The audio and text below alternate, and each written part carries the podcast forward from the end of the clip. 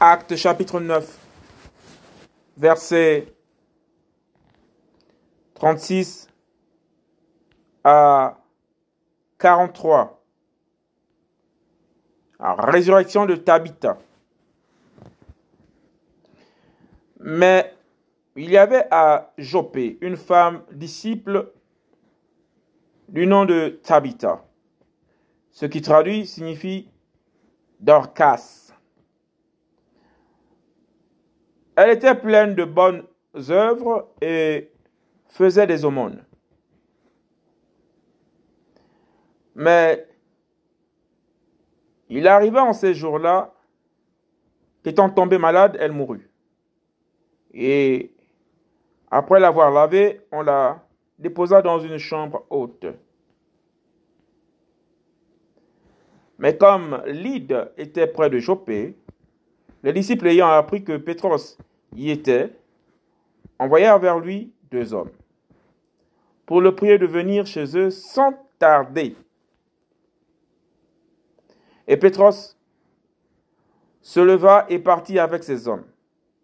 Lorsqu'il fut arrivé, on le conduisit dans la chambre haute.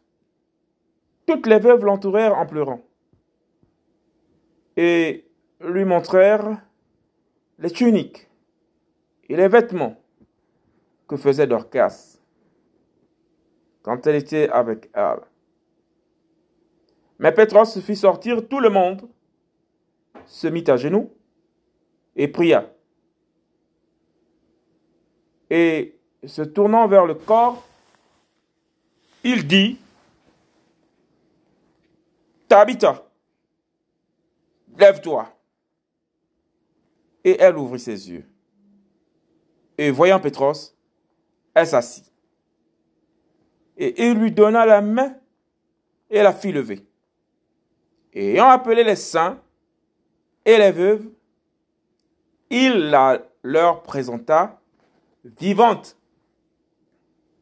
Et cela fut connu dans tout Jopé, et beaucoup crurent au Seigneur.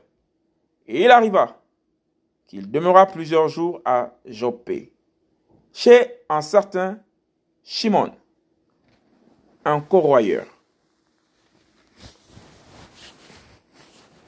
Acte chapitre 9, verset 36 à 43. Résurrection de Tabitha.